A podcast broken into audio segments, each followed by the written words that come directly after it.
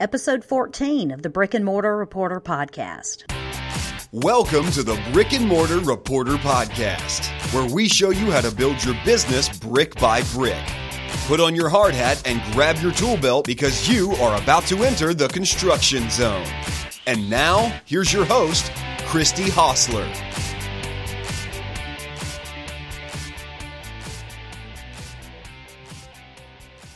Hi there, localists. Welcome to the Brick and Mortar Reporter podcast. My name is Christy, and I'm your host today. And uh, today we have an interesting guest. We have um, Megan Wissenat. She is the managing partner of the Barkery Bistro in Greenville, South Carolina. Now, Megan and her mother, Diane Ludwig, founded uh, the Barkery Bistro several years ago, and uh, it's gone through several different incarnations with um, some different products and services that they've offered. They've moved to uh, a different location from when they started, but essentially, the Barkery Bistro is an upscale pet boutique. They offer gourmet treats. Um, they offer any kind of accessories or anything like that that you would want for your dog or your cat. They're not. They don't discriminate against cats or anything like that. And they also offer a, a complete line of all natural pet foods, and so they're very into um, holistic and all natural things for your dog. So, um, welcome to the podcast, Megan. We're so glad to have you here today. Thank you, Christy. Thank you for having me. Well, to get us started, can you kind of give us a little bit um, more of a background into uh, kind of where you came from in the business world? Anything about you personally that you think we need to know um, to kind of give us a better idea of who you are as a person? Sure. I got my start in college um, in the restaurant industry and just always been involved in customer service. I traveled for McAlister's opening restaurants for them. And then I moved on to a job after college working for Ruth's Chris Steakhouse, which is mm-hmm. which was at the time the largest fine dining steakhouse in the world. So we were traveling opening restaurants for Ruth's Chris and I had a team of coaches I traveled with and we really went around teaching the new employees um, how to provide, you know, plus one service. So customer Mhm. service has always been a real focus in my careers, and uh, then I moved over into retail when we opened the Barkery Bistro. Excellent. Now, at what point in your life did did you know you kind of wanted to? Because because you've worked for some you know well known corporations and done the whole corporate gig. At what point did you know you kind of wanted to break out on your own and become an entrepreneur? It was mostly a timing thing. Um, just at the time, the job with Ruth's Chris was coming to an end because of Hurricane Katrina. Actually, we were Oh. based out of New Orleans. So when Hurricane Yeah. Katrina came, they were moving the corporate offices down to Florida. And so it was just a time when I had an opening of whether to continue in the corporate world or do something that I've always loved, which my passion is animals and helping animals. And my Mhm. partner, my mom, Diane, has that real entrepreneurial spirit. So Uh-huh. the two of us had been talking about wanting to do something.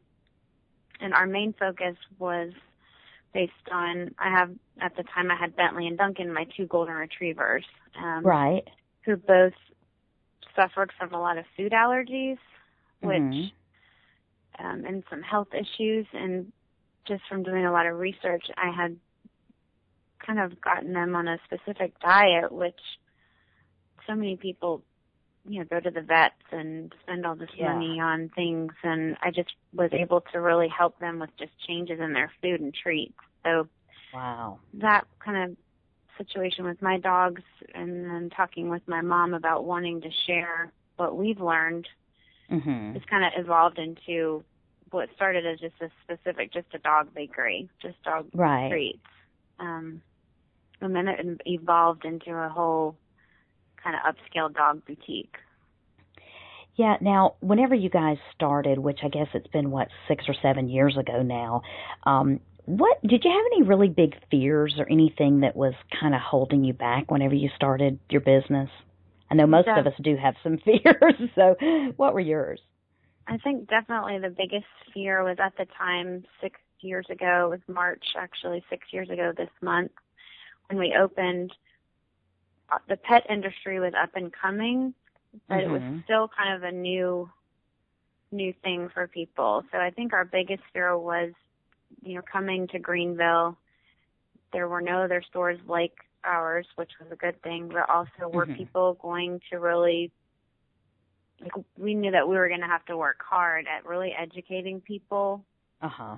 to believe in what we were doing because of it being upscale and you come in and you see our treats and you see our toys and our foods and you look and you say gosh that's expensive but you realize what you're feeding you're doing better by your pet. So just were people really going to believe in our mission mm-hmm. statement and what we were doing, or were they going to be, you know, negative? Like, oh gosh, this will come and go, or this won't make yeah. it. So that was probably our biggest fear. We knew that we had a lot of educating to do with people. I hear that with a lot of small business owners and and to be quite honest, most of them really enjoy that education process because when you can educate somebody, you you then somehow create some loyalty there, you know, because you've helped educate them about what's better for their dog and you know, trading that front end dollar of the the high price of the dog food for the back end vet bills and the pain and discomfort exactly. of your dog. It is an education process but by doing that you end up with a different kind of customer than just the the casual shopper. You know you end up with a loyal raving fan most of the time so. Exactly. Now whenever you guys started your business, um, what factors did y'all take into consideration as far as where you were going to open and what you wanted to um, put in it? I mean, what all did what all type of things did you consider whenever you said, okay, let's go ahead and do it? Well, first we definitely for location, we neither of us were from Greenville. My mm-hmm. mom was living in Charleston. I was living north of Atlanta in Georgia. And so our location we were looking at several places to open. So we did a big demographic study mm-hmm. and found that Greenville was super pet friendly. I mean, you've got the park, you've got so many of the outdoor restaurants, um, mm-hmm. and of course there wasn't anything yet like us. So mm-hmm. I think the biggest thing was location, location, location. Mm-hmm. Um, and Main Street was a great spot, and we spent a lot of time coming here to visit before we even decided to open.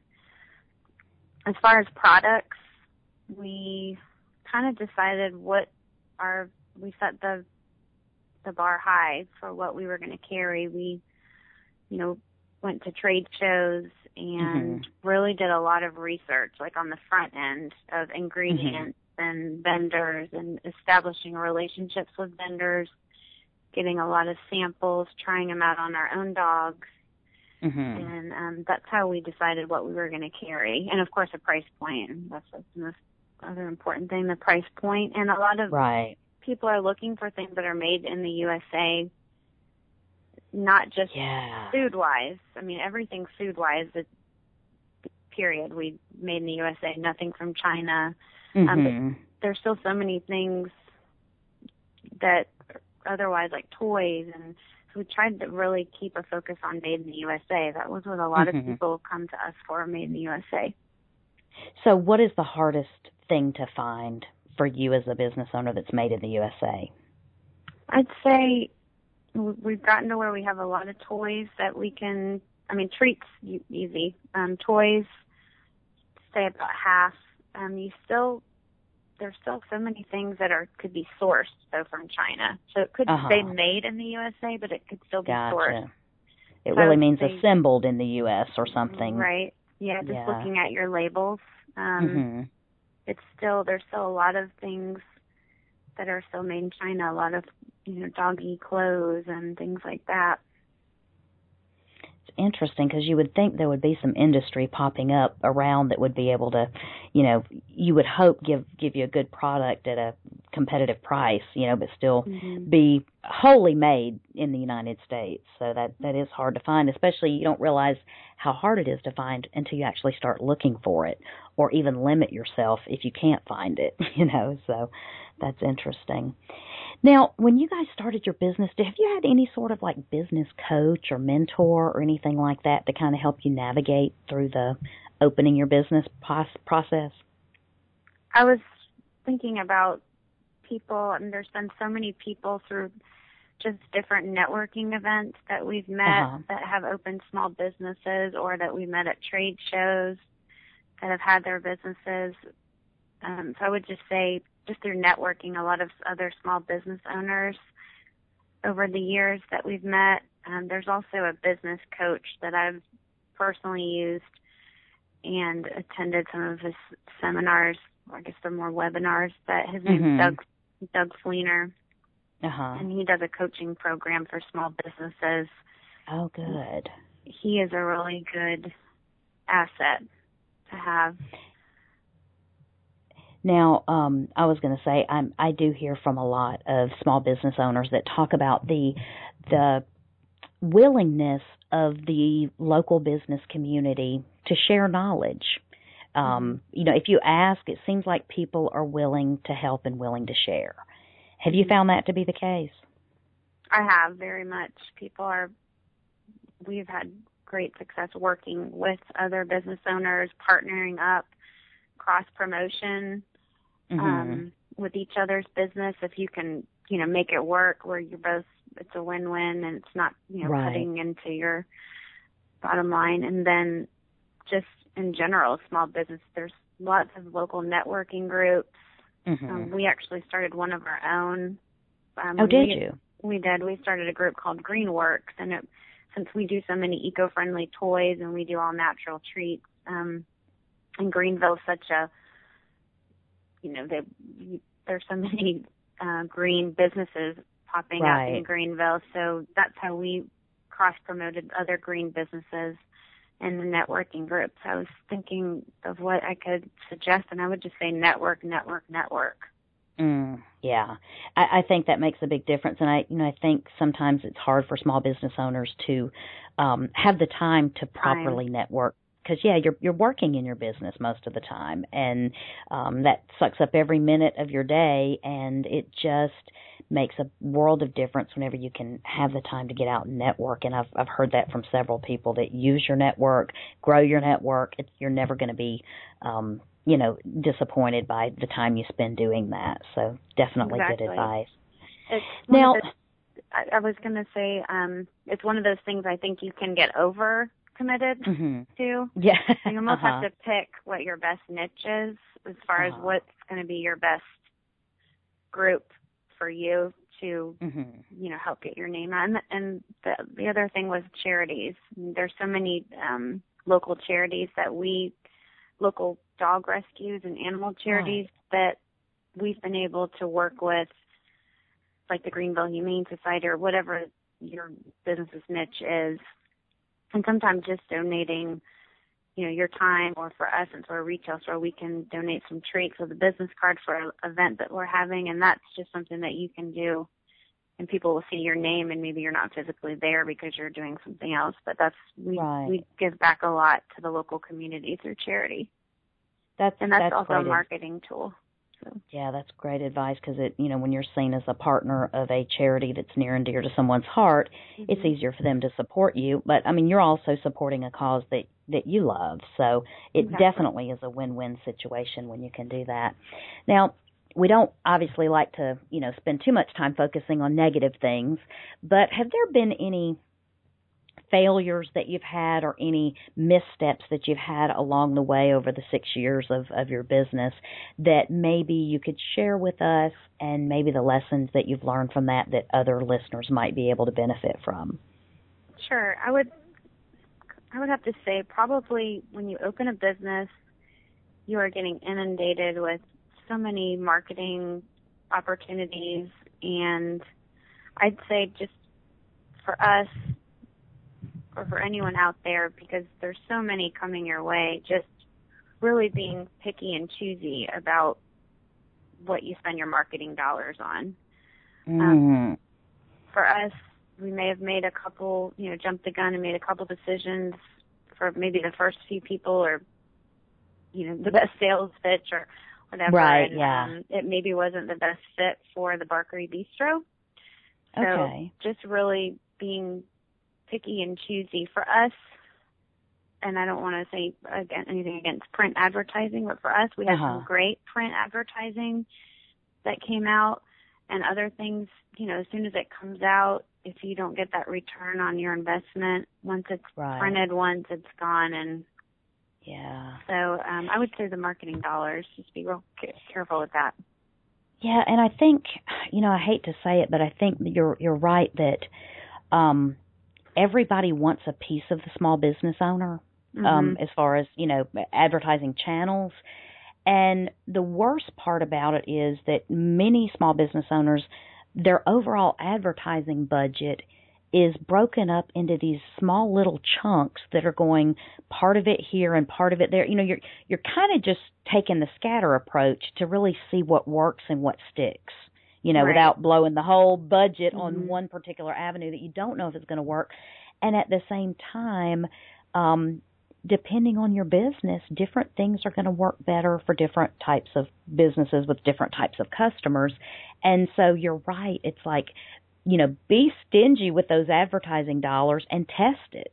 You know, do a small test. If you get a little bit of a return, then then you know what to do. But it is I feel for so many small business owners because I feel like every time they turn around, they've got mm-hmm. somebody else telling them how they can help them advertising, and there's really no one uh, there's no one answer. You know, I mean, Yellow Pages clearly isn't it, you know, anymore. Exactly. And and everybody wants to tell you about, you know, what all you need to do with your website, and you need to do social media, and you need to do, you need to do, you need to do. Mm-hmm. And if you do all that, um, you've just worked yourself into a full time marketing position, much less being a business owner. So I know it's it's very very difficult, and that's that's one of the the focuses behind um, you know, even this podcast is trying to get the word out about the great work that local business owners are doing all across the country. Um, because I want customers uh, to become conscious consumers and say, you know what, yes, I know I could go in XYZ big box store and I can shop there until midnight and I can probably get a great deal, but the dollars don't stay in my community. And if I shop with the Barkery Bistro, I can get my dog food. I can get my dog treats. Yes, I have to go in. I can't go in at midnight because they're not open at midnight. But right. you know, it just makes a difference because I get not only uh, do I get personal attention, I get educated by the you know by you and your staff and uh, you feel better because you're spending money in the community so um, that's definitely something that I know is a struggle for most small business owners is figuring out what the right amount of marketing in the right channel is to really get the best return on your investment. So I feel for you on that one for sure. Exactly. now, have there been um, any current marketing strategies that you've used that are really working for you right now with the Barkery Bistro?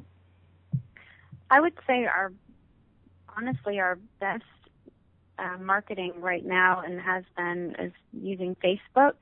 Mm-hmm. Um, I know that now Instagram is up and coming um, mm-hmm. for us because of us being able to just put on a picture of a new product or put on, you know, Duncan, my golden retriever, in a dog sweater or, you know, something. Mm-hmm. People just love to see the pictures. They love to put pictures of their dogs with the products they bought from the Barkery Bistro.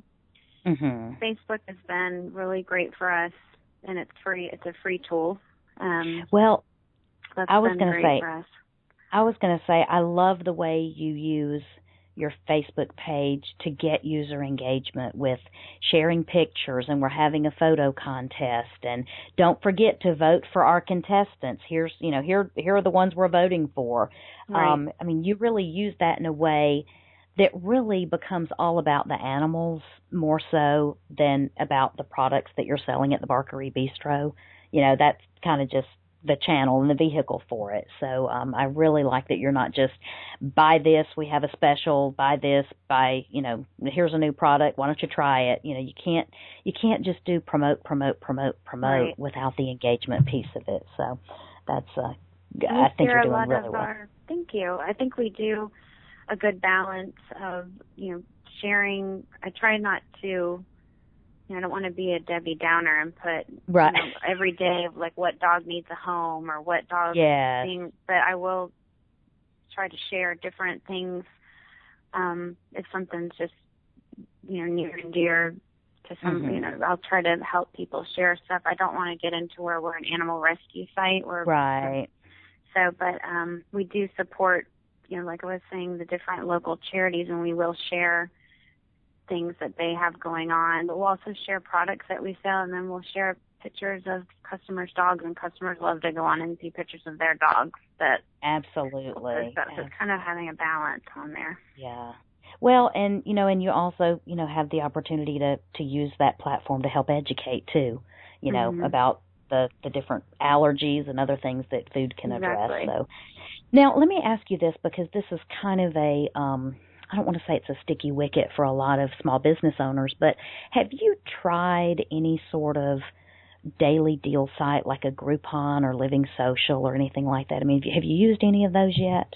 I haven't. I've I've looked into them um, in the last year or so a couple times, and entertained some ideas of what we could offer. I haven't mm-hmm. found mm-hmm. yet what would work best for us.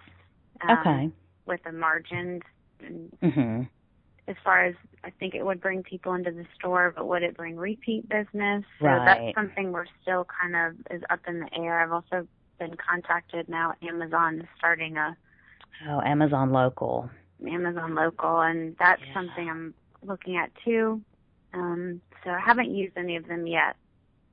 Well, I think you know um, the fact that you're cautious about it is good, and and like I say, I don't have a um, opinion either way uh, on them, but I know that that particular aspect of it is something that other business owners want to hear. Um, you know, if people are using them, wh- either why you have used them, how your results have been, or if you haven't yet used them, what's your hesitation? And, and like you were just talking about, is making uh, making the margins work um, for the giveaway, and at the same mm-hmm. time, would it actually bring repeat business, you know, the the long term customer in there. And I think I think those are very valid and legitimate concerns or barriers that probably you share with a lot of your contemporaries um, as far as that goes. So you'll have to uh, keep us posted if you decide to uh, do any deal and and really keep up with. Uh, if it worked well and whether you'd recommend it to other people because I know people want to hear about that. Yeah, now, both. So. Yeah, I have too. And it, it you know, you you don't you, you don't really have want to say consider the source because both of them can be. I mean, it, it could work for some businesses like a charm, and other businesses it just not be the right business model or or that sort of thing too. So I completely understand people having both both opinions on that. Now, I would assume that a certain amount of your marketing efforts go toward getting those repeat customers. So, mm-hmm. what strategies are you do you use? Um, are you using any like loyalty programs or anything like that to get repeat customers into your store? We do. We have grooming services that we provide as well. So we do have a loyalty program or rewards program for mm-hmm. you come so many times you get a groom free or a discount just based on the kind of grooming uh, mm-hmm how frequently they come. We do um, what's called Bentley and Duncan's item of the month, which is a, one item that we put on a special every month. And we just do a lot of what we've started doing is a lot of ind- individualized services, which we've always done individually downtown. But now that we're on Augusta Road, we can really spend time with people that come in that have a puppy or a new dog that they've adopted, Aww. and we kind of can make an entire health sheet for them from like food to treats to toys, and just really providing that individualized service. Wow, yeah, and that's definitely something you wouldn't get at a a big box store, you know, and I know you have to compete with them as well, but but wow, what a value to people that you know, obviously they're they're their most teachable if they've got this new new little life to care for and they're trying to get answers and that sort of thing too. So uh, that's definitely a good value proposition for your business. We do. Now, we we do a lot of um special orders for people too. So oh, I can people imagine. come in um that they can't find other places, we'll special order it for them. And so that's something that we provide for a lot. We do a lot Yeah. of special ordering and custom orders. Well, well, and when you have that, that I mean, I don't want to say that that customer will never go anywhere else, but they're Mm-hmm. way less likely to change to another store for a five dollar discount or something like that. Whenever they know you've got all their information, you know how to order it every single time, and they just call you and say, "Order it, I'll pick it up whatever day," and it happens. You know, so that builds in eh, the the laziness of us not wanting to switch from one place to another is uh, Mhm. definitely comes into play with the custom orders and that sort of thing. Now, as far as your business goes, and whenever you look at your performance of the Barkery Bistro, what metrics and what performance indicators do you look at, and why do you feel like those specific ones are important for your business?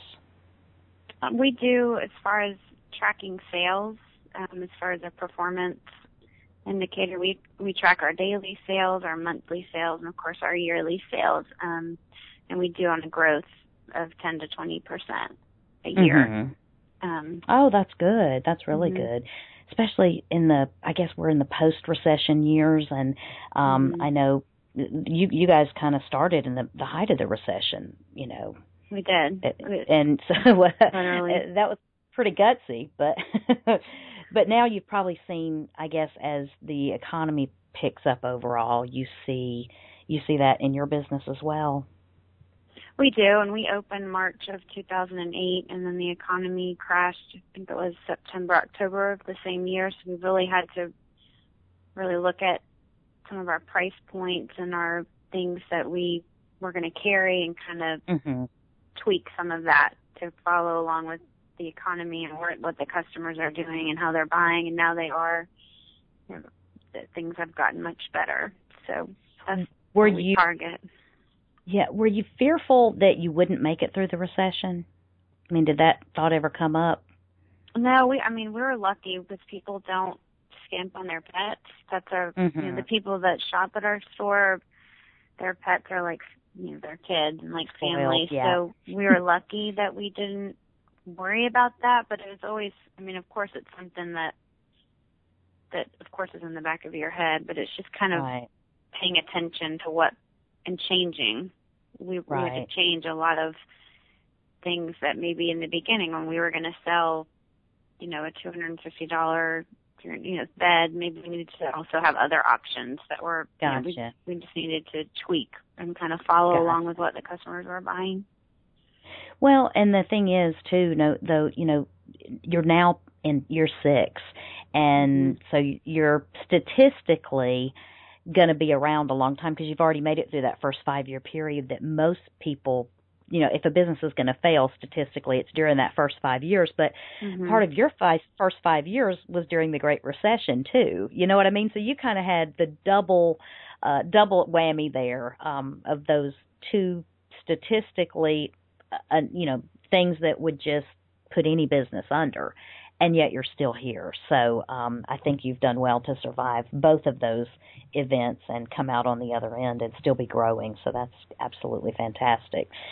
Now, for you and the day-to-day running of your business, you kind of kind of do it all. Um, what is your favorite tool to use to help you run your business from day to day? Um, I know we keep touching on customer service, but I think uh, as far as us, it's really just know, reading the customer, knowing the customer's name, just really providing that excellent customer service is is what we what we train our employees on. That's our main thing. Those soft skills and those Mhm. um, the connections and the relationships and um, the you know it's relationships. Yeah, and you know those are the things that we we talk about it over and over again on this podcast because um it is hard to go into a big box store and see the same employees there month after month. And I'm not saying that that's any I mean it's just a reality. Mhm. Um And so there isn't the capability within such a transient employee population to build connections with the customers. You know, at that point, customers are more connected to the brand than they are to the people. At Right. the same time, for local businesses, your customers are actually very connected to you as a person, as the brand, and that sort of thing. And that really, really, um, I mean, you can't put a dollar value on that. You know, I don't know how much that would cost in in corporate dollars to do that, but that is definitely the value that local businesses provide that other big box stores can't touch. So um, yeah, I'm glad that's it's what you have i mean that's what you have against a big box store is that customer service tool so unfortunately i've been into other small businesses and if the person sits behind the counter and doesn't come out and greet you or doesn't show an interest in you or for in our position it's you know showing a lot of interest in the person's dog and you can Mhm. bring your dog into our store so we do a lot of we make a big deal about scrappy right. um, so that's you know that's that's what people really pay attention to. I think is just that excellent customer service, or else they will go to a big box store and might be able to save a few dollars um, that way, Yeah. but they won't get you know that personalized service. So. Well, and it always, as a customer, it always amazes me. I, I consider myself completely an introvert, and I could probably spend all day long and be fine not talking to anyone. Right. And when I go into a store, though, for whatever reason, I really enjoy talking to people. And it always amazes me that I can go in a store and kind of walk around and you see that people are there behind the counter and nobody looks up and nobody says a word. And you eventually just go, okay, this is a little bit awkward and I'm going to leave now. And so- Exactly, especially if it's a small store and it's just you and the maybe a couple of people that work there. Yeah, I mean, there's that's the thing. That environment right there is just so um, flush with the opportunity to really talk to people and make a bond, especially whenever you might be the only one in the store for the moment. You know, it just Mhm. I don't understand why. I mean, I would consider that low hanging fruit for the business owner. You know, to be able to to capitalize on that. And I, I am always surprised that sometimes that doesn't happen. And I just think, wow, Ah, Mhm. just I would be mortified if that were that were me in my store. So, um, Megan, one thing I like to find out from the business owners that I talk to, um, because you guys are are the experts, is um, to see if you've noticed any holes in the market that you've identified. Um, we have a lot of people that listen to the podcast that are looking to start a business, and maybe they're looking for their specific niche, and they want to do something local, but uh, are there products or services that you would love to be able to find or source locally that you just cannot find? Um, that's a good question. I'm just thinking about what we we do try to carry local products. Um, Mhm. it's you know tried and true, and we carry locally made toys. Um, we just started carrying our the soap that we use in our grooming salon is made locally. Oh wow. So I don't specifically have a hole that I can think of at this time, but as far as you know, there's toys and other things like that, there's always room for more locally made toys and I see. Because made- that's something that you- and mhm.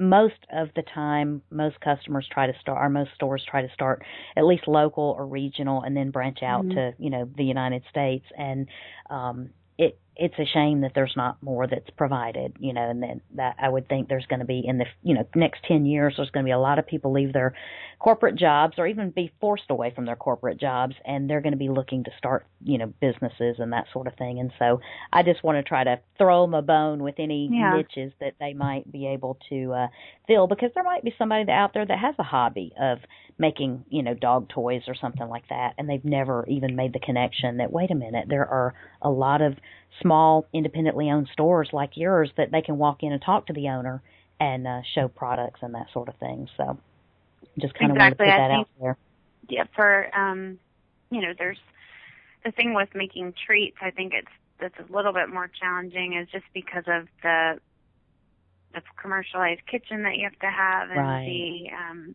approval with you know what's in your treats. And i think that's mm-hmm. quite a process to go through. So right. as far as just thinking about it i mean the toys that we carry we have one locally made toy that's recycled t-shirts that she made and oh, she makes into ropes. And basically she had just happened to stop in and here you know she i think just probably figured that out from playing with her dog. So we carry her just a husband and wife that make um recycled t-shirt tug toys and oh, so yeah.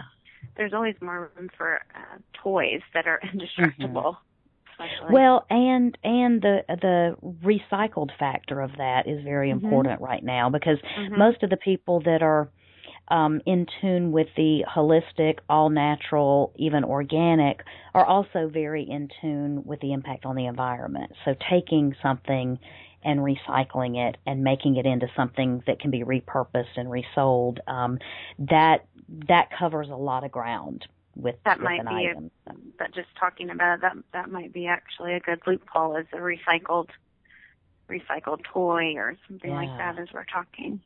Yeah, and you know, there's that's the opportunity for the, those creative people too. Mm-hmm. the people exactly. that are so creative. I would never think out that far outside the box, but there are some people that can make some things. You're like, oh wow, I never thought that could even be useful after it was completely, you know, trashed. So I know exactly. Um, now, as you um, kind of look back on your entrepreneurial experience as, as the owner of the Barkery Bistro, is there something that you know now that you wish you had known when you started that you might be able to share that wisdom with someone that might just be getting started right now?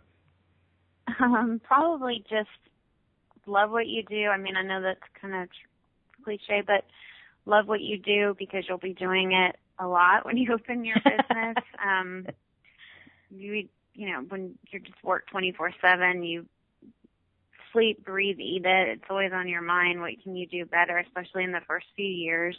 Mm-hmm. So really, just the times that I've gotten frustrated or you know, just with being a business owner, it's just you have to love what you do. So as soon as, you know, and then I have a dog come in or a puppy and I'm like, okay, this is why I do that because there are times that it's just a lot of work. You're working, it's your business, so you're working literally 24 7, especially in the beginning. So just really love and have a passion for, for what you want to do. But isn't it amazing though that the minute a dog walks in the door, it completely changes the stress level? It does. and that's, that's what reminds that's what, you. Yeah, it's like it's so awesome. You understand why um it's extremely therapeutic for people to take their animals to work and you're you're very mm-hmm. lucky that you're in a situation where you have ones that you can do that with and that they can behave well enough for you to do that. So Exactly. Um, definitely a good thing. Now, you have shared a lot of good things that people can take away and actually take action on and be um, a little better in their business because of today. And so I wanted to give you an opportunity to promote anything that's going on within your business that um, that people, even in the Greenville or upstate South Carolina area, might uh, want to hear. At the same time, um, if there's a way people can find you online, we'd also like to promote that as well. Oh, sure. Um, thank you. We we do have a website. It's um, www.thebarkerybistro.com, and okay. we launched an e-commerce site, which we've been working on. It's been up and running um, for a little while now. But We're just really starting to promote our e-commerce site, so you can go, go online and purchase a lot of our treats and our toys and collars and leashes online and you can also read read about us. Um, so our e-commerce the, is a big thing. Is the e-commerce um, at the same website, thebarkerybistro.com? It is. When you go into the okay. website, you'll see a little button that says shop, and you can just click okay. on that, and then it will bring up all of our products, like our best-selling treat um, that's mm-hmm. made in South Carolina. Again, locally is called right. Puppy Crack, and Puppy I've Crack is yeah. So that's um, a bestseller, and um, we sell a lot of puppy crack in the store and online, so that's something fun to try. And some of the proceeds yeah. from puppy crack goes back to animal rescue in South Carolina. So okay, Good. So it's supporting a because Mhm. being locally made, and at the same time, it's supporting a local business as well. So, Megan, what I'll do is um, in the show notes for this podcast, I'm going to link up to all of the places we can find you online. So we'll have the Barkery Bistro um, website there, also your Facebook page, um, facebook.com forward slash the Barkery Bistro. I Mhm. believe that's right, right? And then uh, anywhere else we can find you online. Um, let's see, Facebook. We have a Twitter account, Okay, tell me that. and let me tell you that exactly what it is. It's in my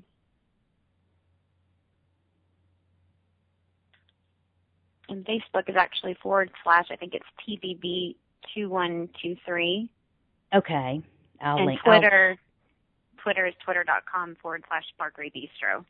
Okay, perfect. I will link up to both of those, and people will just be able to click on the link and head right over there, and then they can like or follow you um, on both of those and get right to your website. So uh, we want to do what we can to help promote what you're doing because you're doing good local, and we appreciate that very much. So, um, Megan, I can't thank you enough for the time you took out of your busy and hectic schedule to actually talk to us and share a little bit about your entrepreneurial journey. And uh, we look forward to following you and seeing and hearing about all your success in the future. Thank you so much. I appreciate you having me. We had a good time. Localist, I need your help. If you've appreciated this podcast today, I need you to go to iTunes, leave a rating, leave a review, tell us what you think about the podcast. It is so important for us to expand our reach to be able to have those iTunes ratings and reviews. That way, other people can find us much easier whenever they're looking for things about local brick and mortar businesses. So go to iTunes, leave us a review, leave us a rating. You cannot imagine how important it is to us. You can find show notes to everything we discussed in this podcast on our website. So go there. It's www.brickandmortarreporter.com. You can see all the links to anything we discussed, and also you can leave us any comments or any questions that you have. It's the best way to get in touch with us. Thank you for listening to the Brick and Mortar Reporter Podcast, where we build businesses all day long with no permits. Remember, local businesses are the backbone of our economy. So, whenever you have the opportunity, choose local.